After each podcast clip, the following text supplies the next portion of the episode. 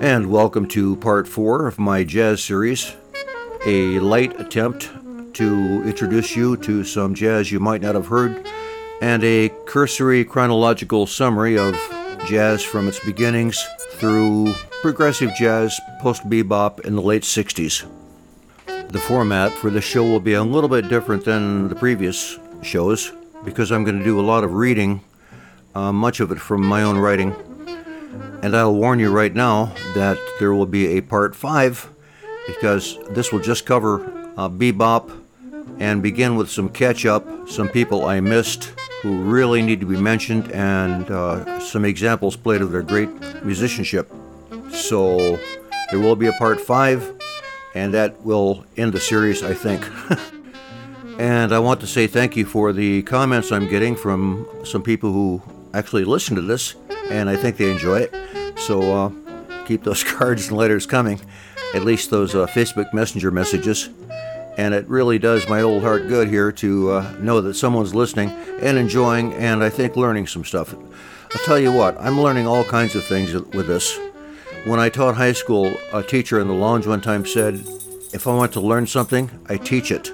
Well, that's certainly true here. The research I'm doing and, and music I've never heard by people I might have heard of, but uh, was not too familiar with their playing, has enriched my uh, musical knowledge tenfold and I hope you'll enjoy this show as much as the last few. A few years ago, I wrote uh, an article on jazz, uh, my impressions and some stories from my childhood, and I think you'll enjoy listening to some of it.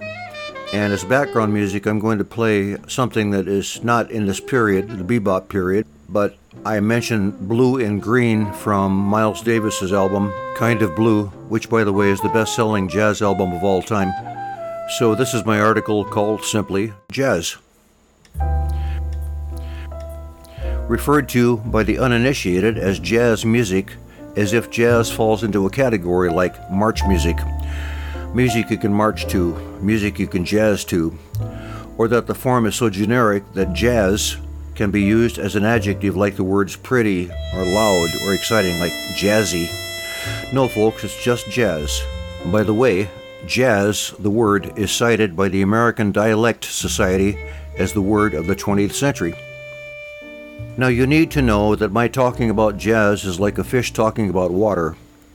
As I said, it's difficult to be objective about anything, the view being a product of the way we are. But hey, as Buzz said to Jim in Rebel Without a Cause, you gotta do something. So, one of my earliest memories is a group of Dad's friends in their early 20s standing around the driveway with me in the twilight of a cold winter night. The car radio was playing jazz and they were into it, someone asked, Hey Mike, do you like bebop or jingle bells better?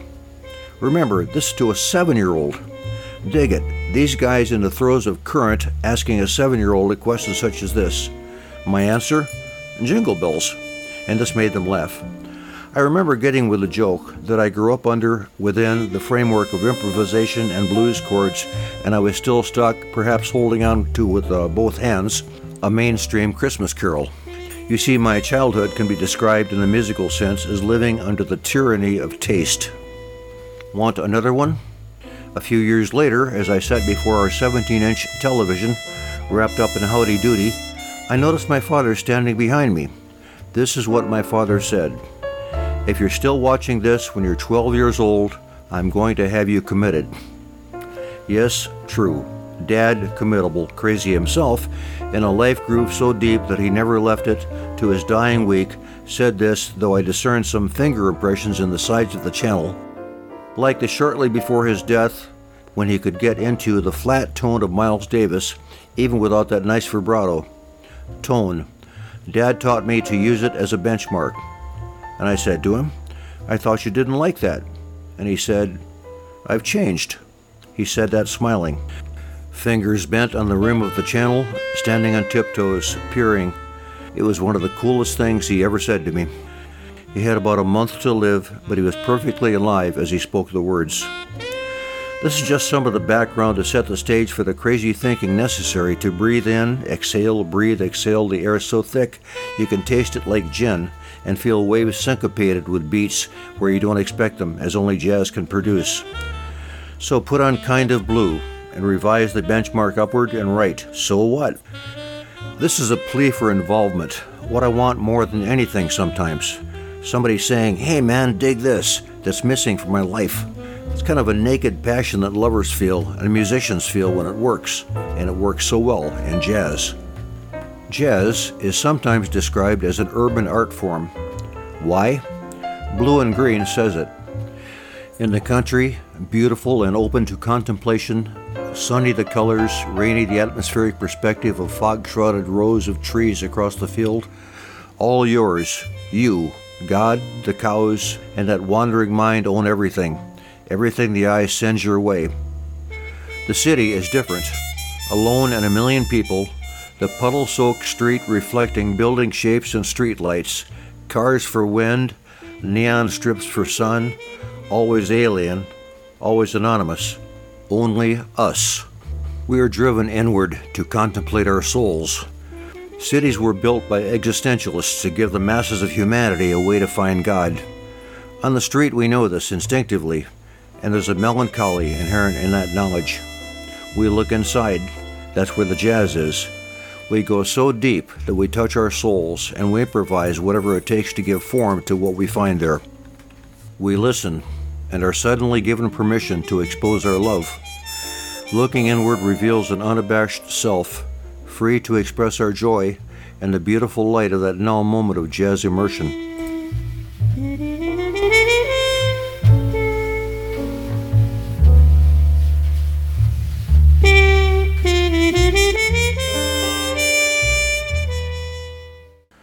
As I said, there will be some catch up here, and I want to cover four musicians in this uh, segment.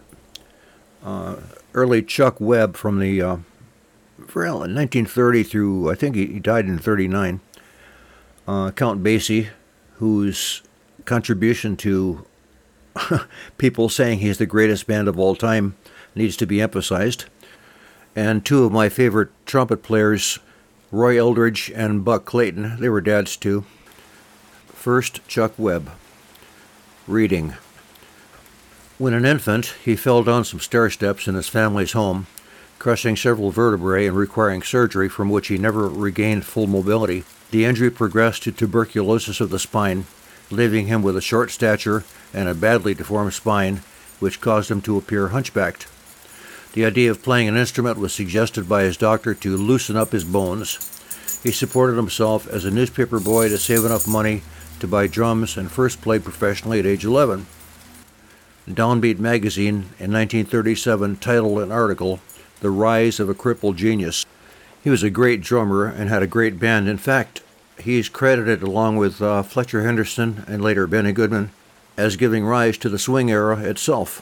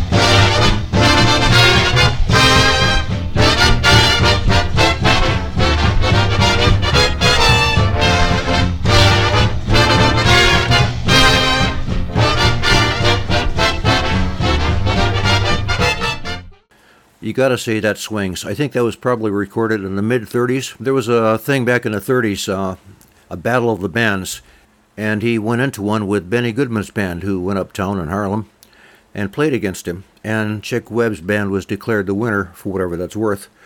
Gene Krupa was really impressed by him, and I think he bowed bowed to the band and to Chick Webb. In the late 30s, uh, promoter John Hammond, who was tired of listening to staid and true and almost cliched Benny Goodman arrangements and tunes, went out to his car and he found this kind of experimental station and he listened to it and was wowed. And what he heard was Count Basie's band. And uh, after hearing Basie on the radio, he went to Kansas City almost immediately to check him out and brought him back to uh, New York for uh, some recording. And probably what wowed him was the uh, the rhythm section, which included a very strong bass and subtle drums, but there, and a guitar. And when you listen to Basie, one thing you'll notice is the very strong bass, which provides a felt beat. You can hear the rhythm of the bass, but you feel the beat. Basie played piano and led from the uh, from his piano, and he added very few notes, but precise notes and exactly where they should be, and it added to the whole rhythmic effect.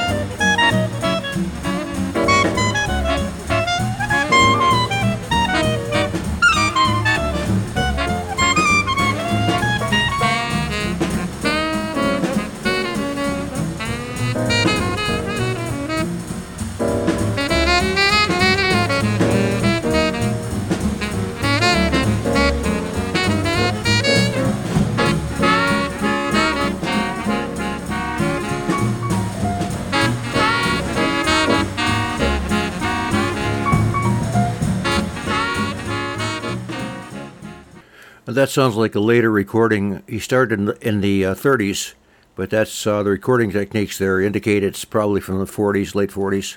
And that was One O'Clock Jump. And the story I read was that he did something on the piano where they were goofing around with, with melodies.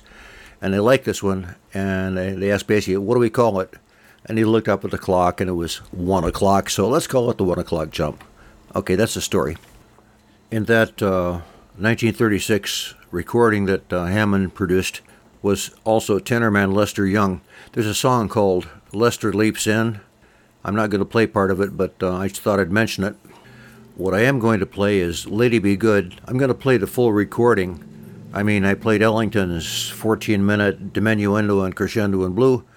I can do the same for Basie, right?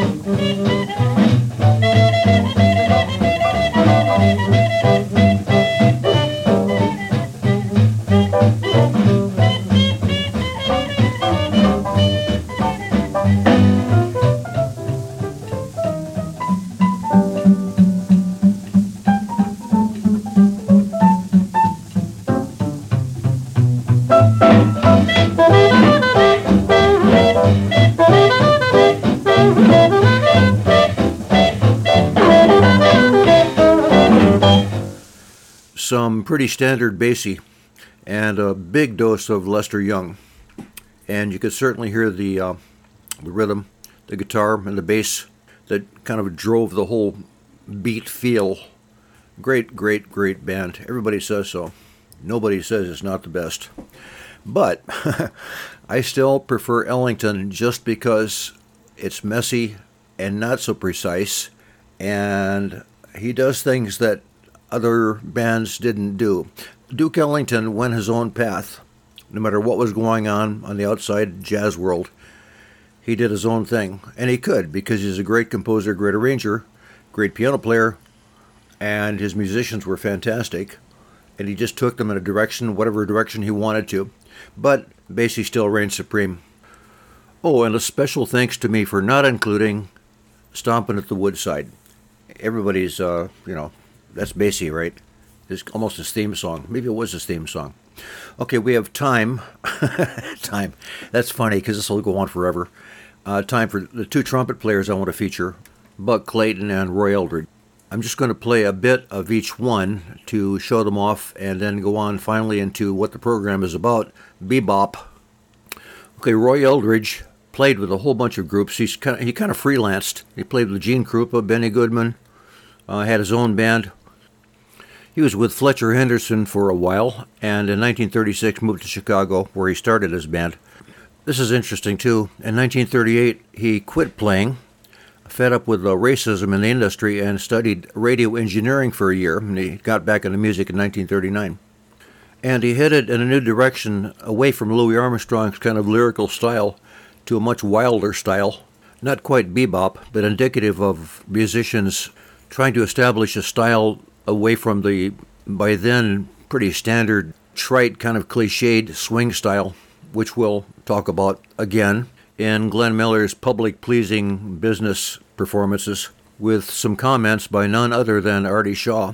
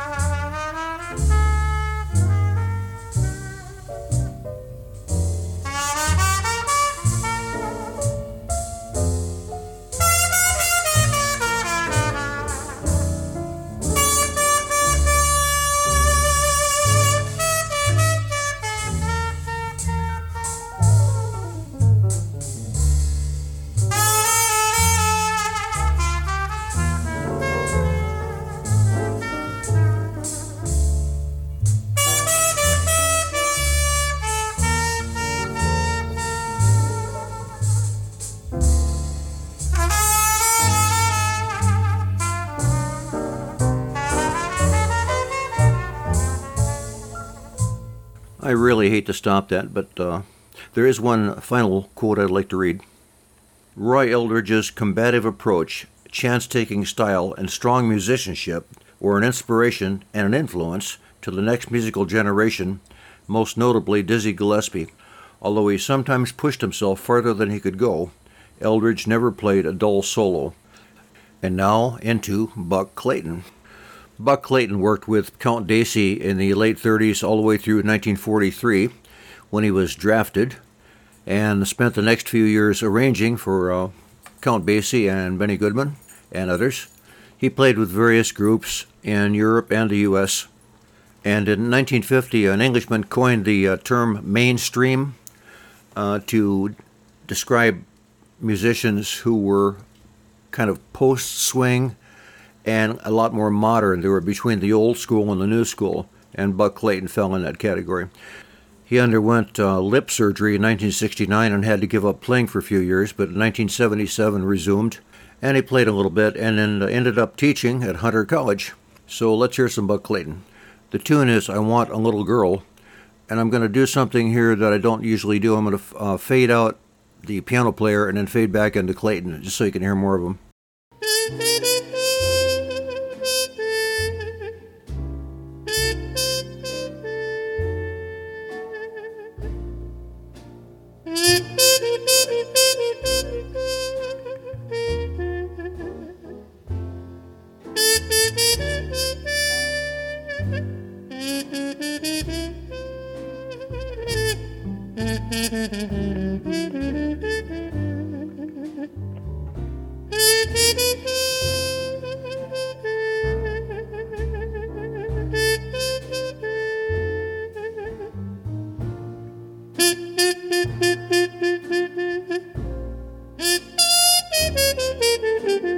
Mm-hmm.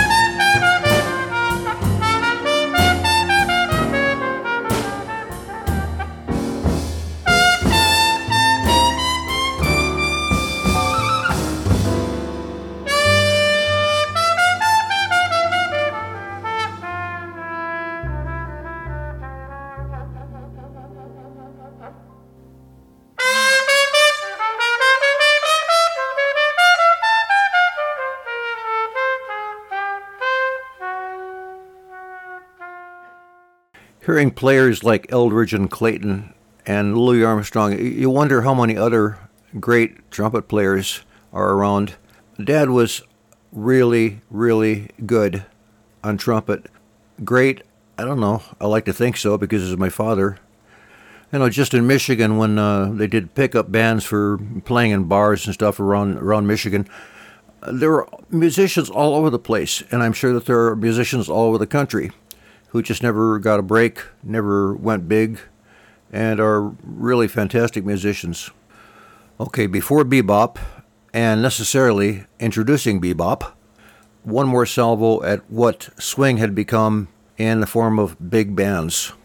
The development of jazz, like any movement, goes through this kind of a maturity and then stagnation and finally a kind of dissolution, and it leads to new forms like bebop.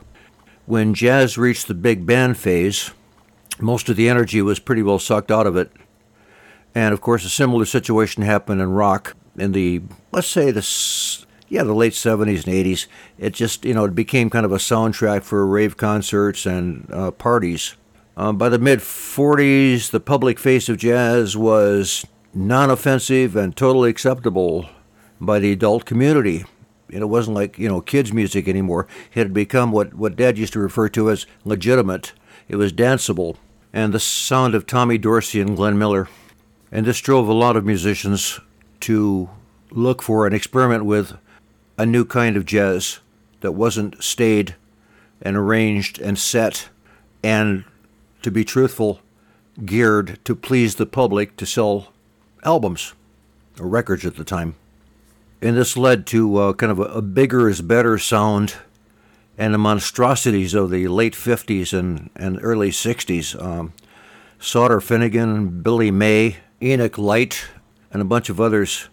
And this coincided, by the way, with the rise of uh, high fidelity equipment, which showed off this cacophony of new sounds and big sounds and different sounds. And uh, people were became more interested in the sound of the orchestra than the music. And I remember this. A friend of mine had a, a really good stereo, and, and uh, he'd, he'd play these, you know, these Finnegan or Billy May arrangements and like the stereo, you know, you could hear on this side of the stereo this coming out and this coming out. It was like the thing, the sound itself became the focus of listening. And that energy that, that led to the rise of jazz in the 20s and the 30s had pretty well disappeared. There was no experimentation, and everything was like neat and packaged, and the public loved it. And it was danceable. That's a big thing. Like Dick Clark, you know, back, I don't know if you remember the Dick Clark dance thing In the afternoon, you know, what would you rate it? Well, I'd give it a. I like to listen to it, and and you can dance to it. That was pretty much where big band music was in the uh, middle 40s, and this led to a lot of musicians jumping ship and going off on their own. And these guys didn't care whether the public liked it or not. They played for themselves and each other. I'm going to play a short clip uh, by two commentators from the Ken Burns series. I don't know who the first one is. The second one's Artie Shaw. And this is proof that it's not just me being biased. Listen especially to Artie Shaw, the second uh, person you'll hear. A, B, C, D, E, F, G, H, I got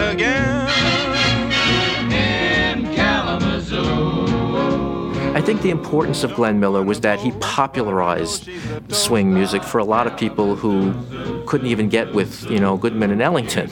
Uh, he made it very romantic. He created the sound uh, of that era that, that, that a lot of people will always associate, people who were alive then, with that period. And it's not a negligible contribution. Certainly, it's not creative in the traditional jazz sense, but it's a, it's a potent brew. Am dreaming? I can hear screaming. He had what you'd call a Republican band. Very straight laced, in the middle of the road. And Miller was that kind of guy. He was a businessman. And he was sort of the Lawrence Welk of jazz. And that's one of the reasons he was so big. People could identify with what he did, they perceived what he was doing. Uh, but the biggest problem is band never made a mistake. And it's one of the things wrong because if you don't ever make a mistake, you're not trying. You're not playing at the edge of your ability. You're playing safely within limits. And you know what you can do, and it sounds after a while extremely boring.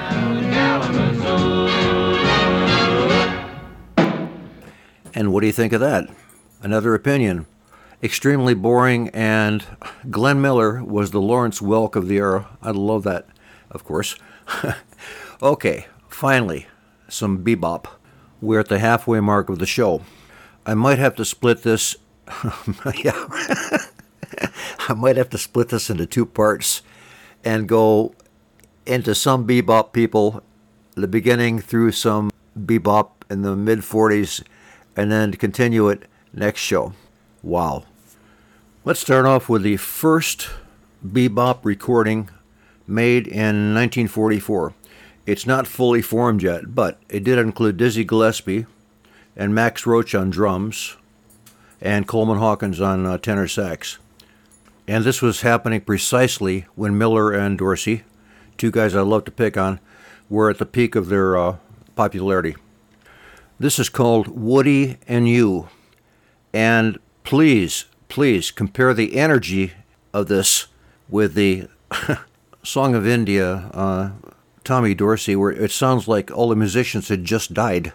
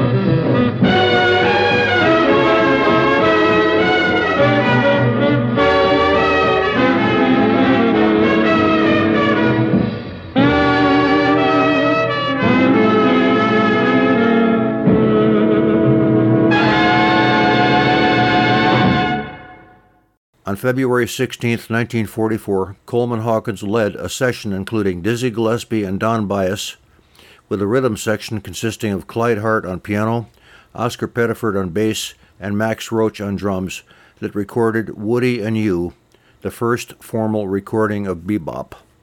This was just after a catastrophe, sort of. The American Federation of Musicians saw radio as a threat because radio was playing recorded music. Okay, they couldn't attack the radio stations directly, so what they did was have the unions ban musicians from recording music. And this ridiculous nonsense lasted for two years until 1944 when the recording we just heard was made. Now, two things. First off, the musicians who were getting into this new style of music didn't really give a damn if anybody listened to them or not. They were playing it for themselves and, and enjoying it. And second, if they had wanted it to be heard, it couldn't be, not until 1944. I said in the first show that about jazz that jazz wasn't created, it just evolved over decades. Bebop, on the other hand, was created um, by people like Charlie Parker and Coleman Hawkins and Dizzy Gillespie. There are events, and one of these was uh, Coleman Hawkins doing Body and Soul. He begins playing it in a, a standard way, but in the middle of the song, he improvises for three minutes, and this hadn't been done before. I'm going to play it, and what I'd like you to do is, you know the melody very well. If you don't, it, the melody's in the first part of the song try to follow the melody in Coleman Hawkins' solo.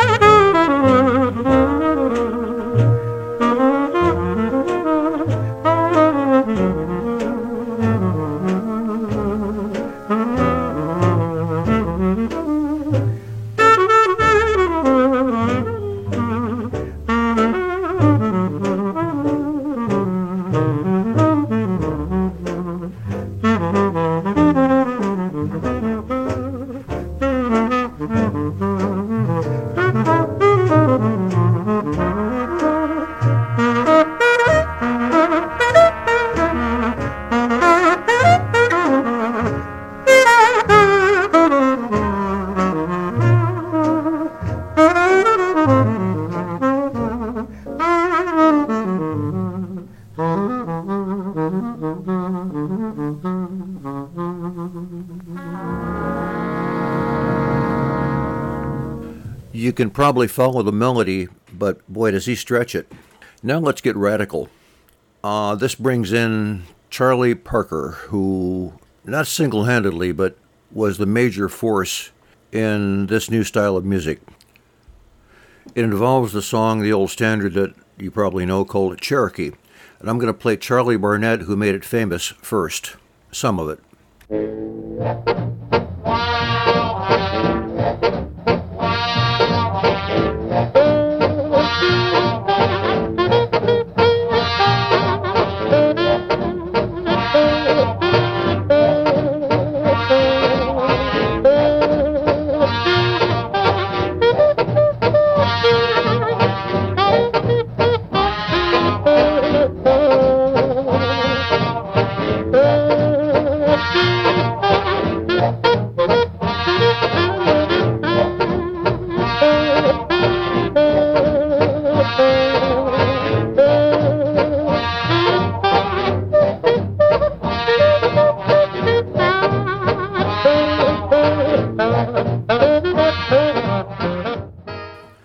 Pretty sure you recognize that. It's pretty neat. I, I still like it. You know, it's, it's catchy and uh, um, good big band stuff. Better than some other people I mentioned. Let's hear what Charlie Parker does with it.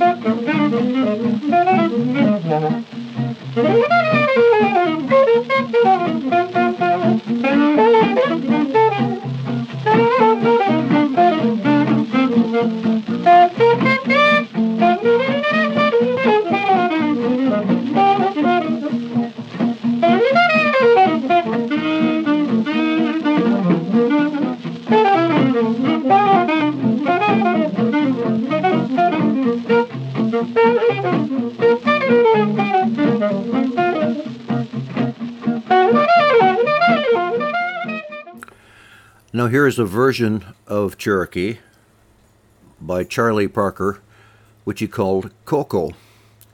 And this is where it really gets wild. And remember, you're listening to what Parker is basing on Cherokee.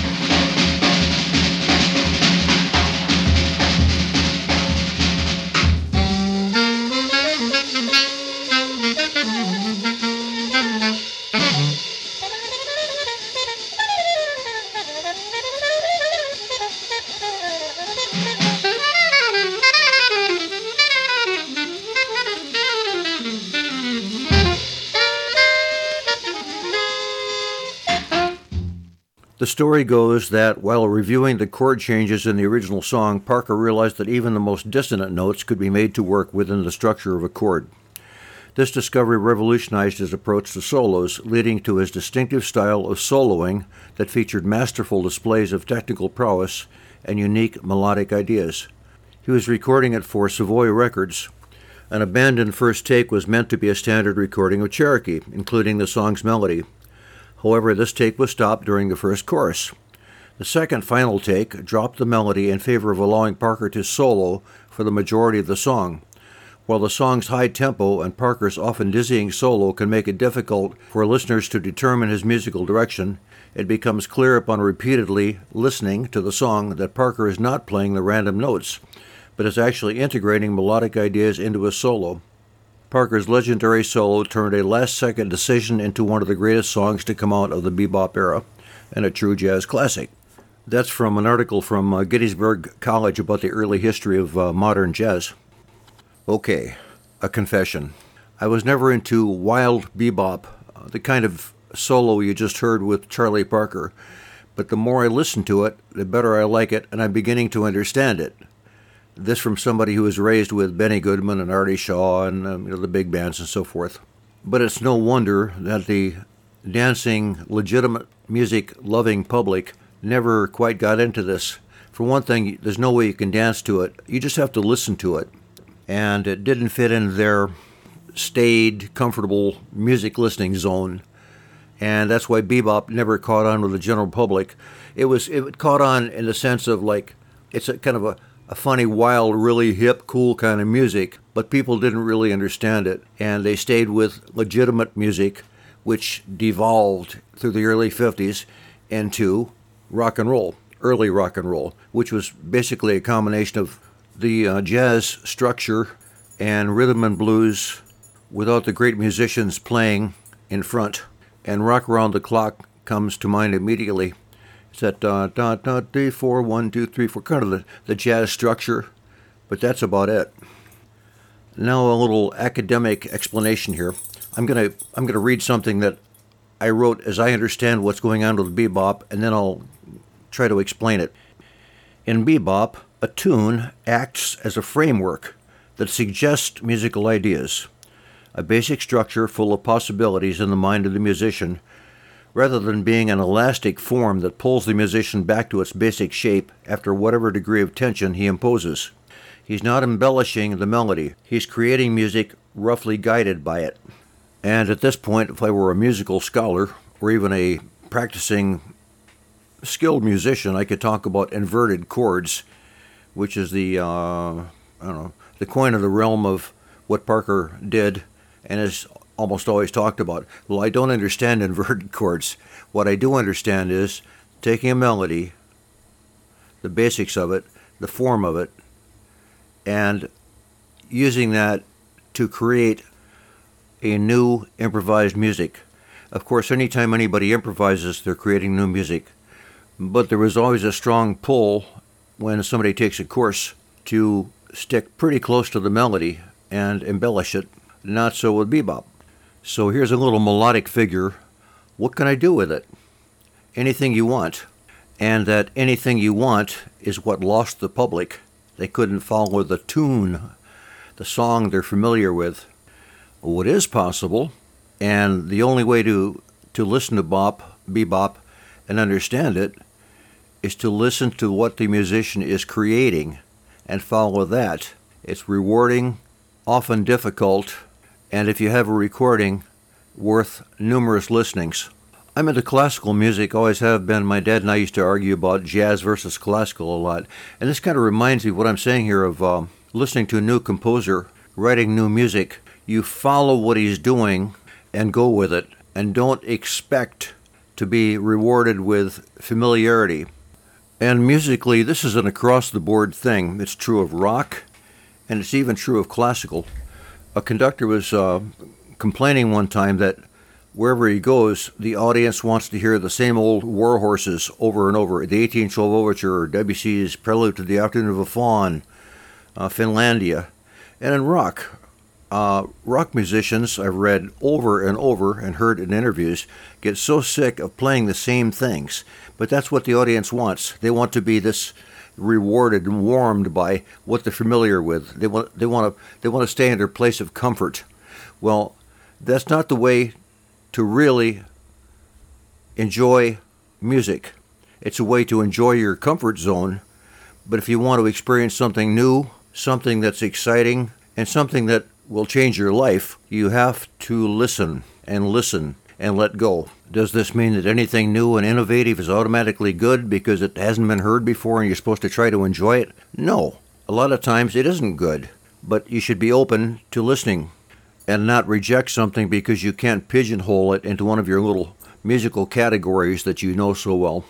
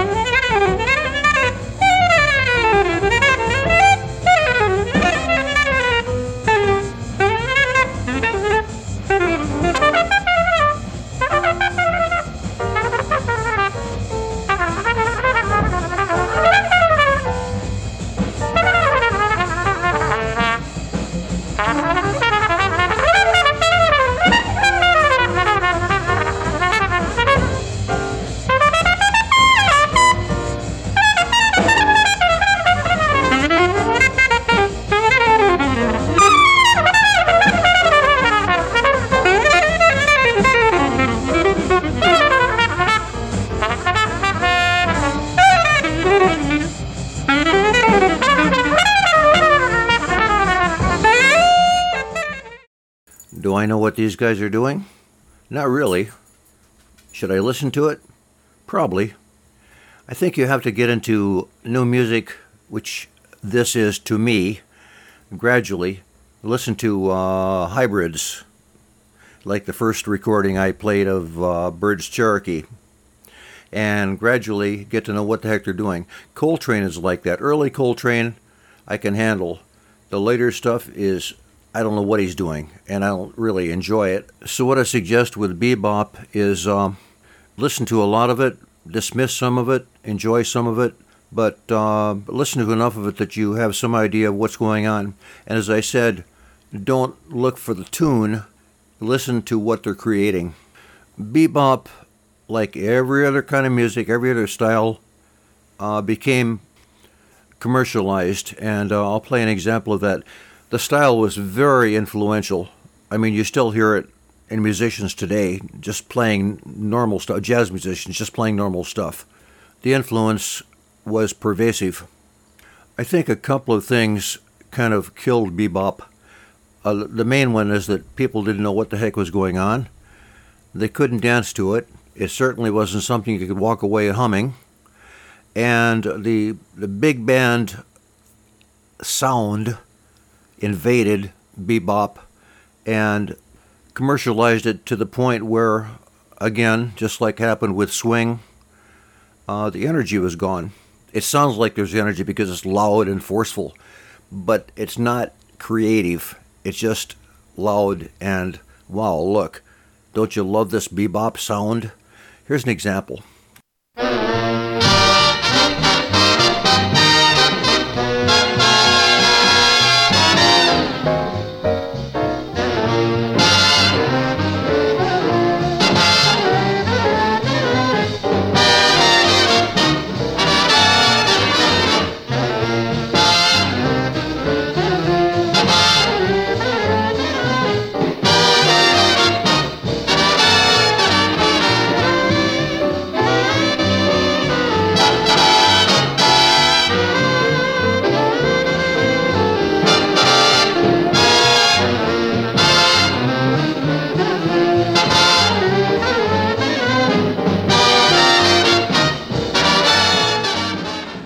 Of course, has a written arrangement, and it has the rhythmic structure, the surprising da da da da, you know, of, of bebop, and the changes are bebop, the horn sections. It's the kind of stuff, though, that jazz lab bands and their hip conductors uh, play and think they're really with it because they're playing something hip. To me, it's up there with big band jazz. I mean, it's it's completely lost. I mean, where's Charlie Parker when you need him? You know, there's nothing going on here that that's original. That's like exciting. It's supposed to be exciting because of the, the driving rhythm and the loudness and the horn sections, but it's not. There's just nothing there. And I can hardly wait to get to Miles Davis in the mid 50s. And at this point, I've got to play some more Charlie Parker to get the bad taste out of my mouth. This is beautiful. It's uh, you came to me from out of nowhere.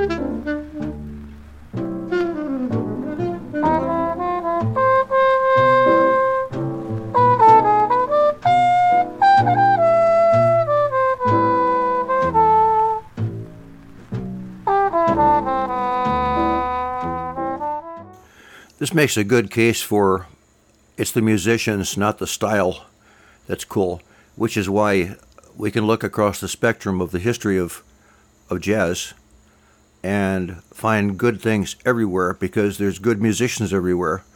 And if they play in a certain style, okay, well, that's what you do. You listen to that style. You accept that. That's the style they play in. But you listen to the musicians or the the arrangement too because sometimes sometimes the arrangement itself is a creative effort on the part of somebody like Duke Ellington who creates through both the musician's solos and his arrangements. Have I done bebop justice? Eh, probably not, uh, because I like the sound. I like I like the sound of bebop too. The the style. I like it. I don't see it as in itself good any more than I, I can see Dixieland in itself as good. It's just a framework to play in, to create in. So I'm going to close this, believe it or not, and make it. Wow! I'm going to go over. I'm going to go over 60 minutes again, and uh, so I'll close. I'll close with something really cool. A promise of things to come. And I'll see you next time when we'll listen to uh, a lot of Miles Davis and some John Coltrane and other great musicians. See you then.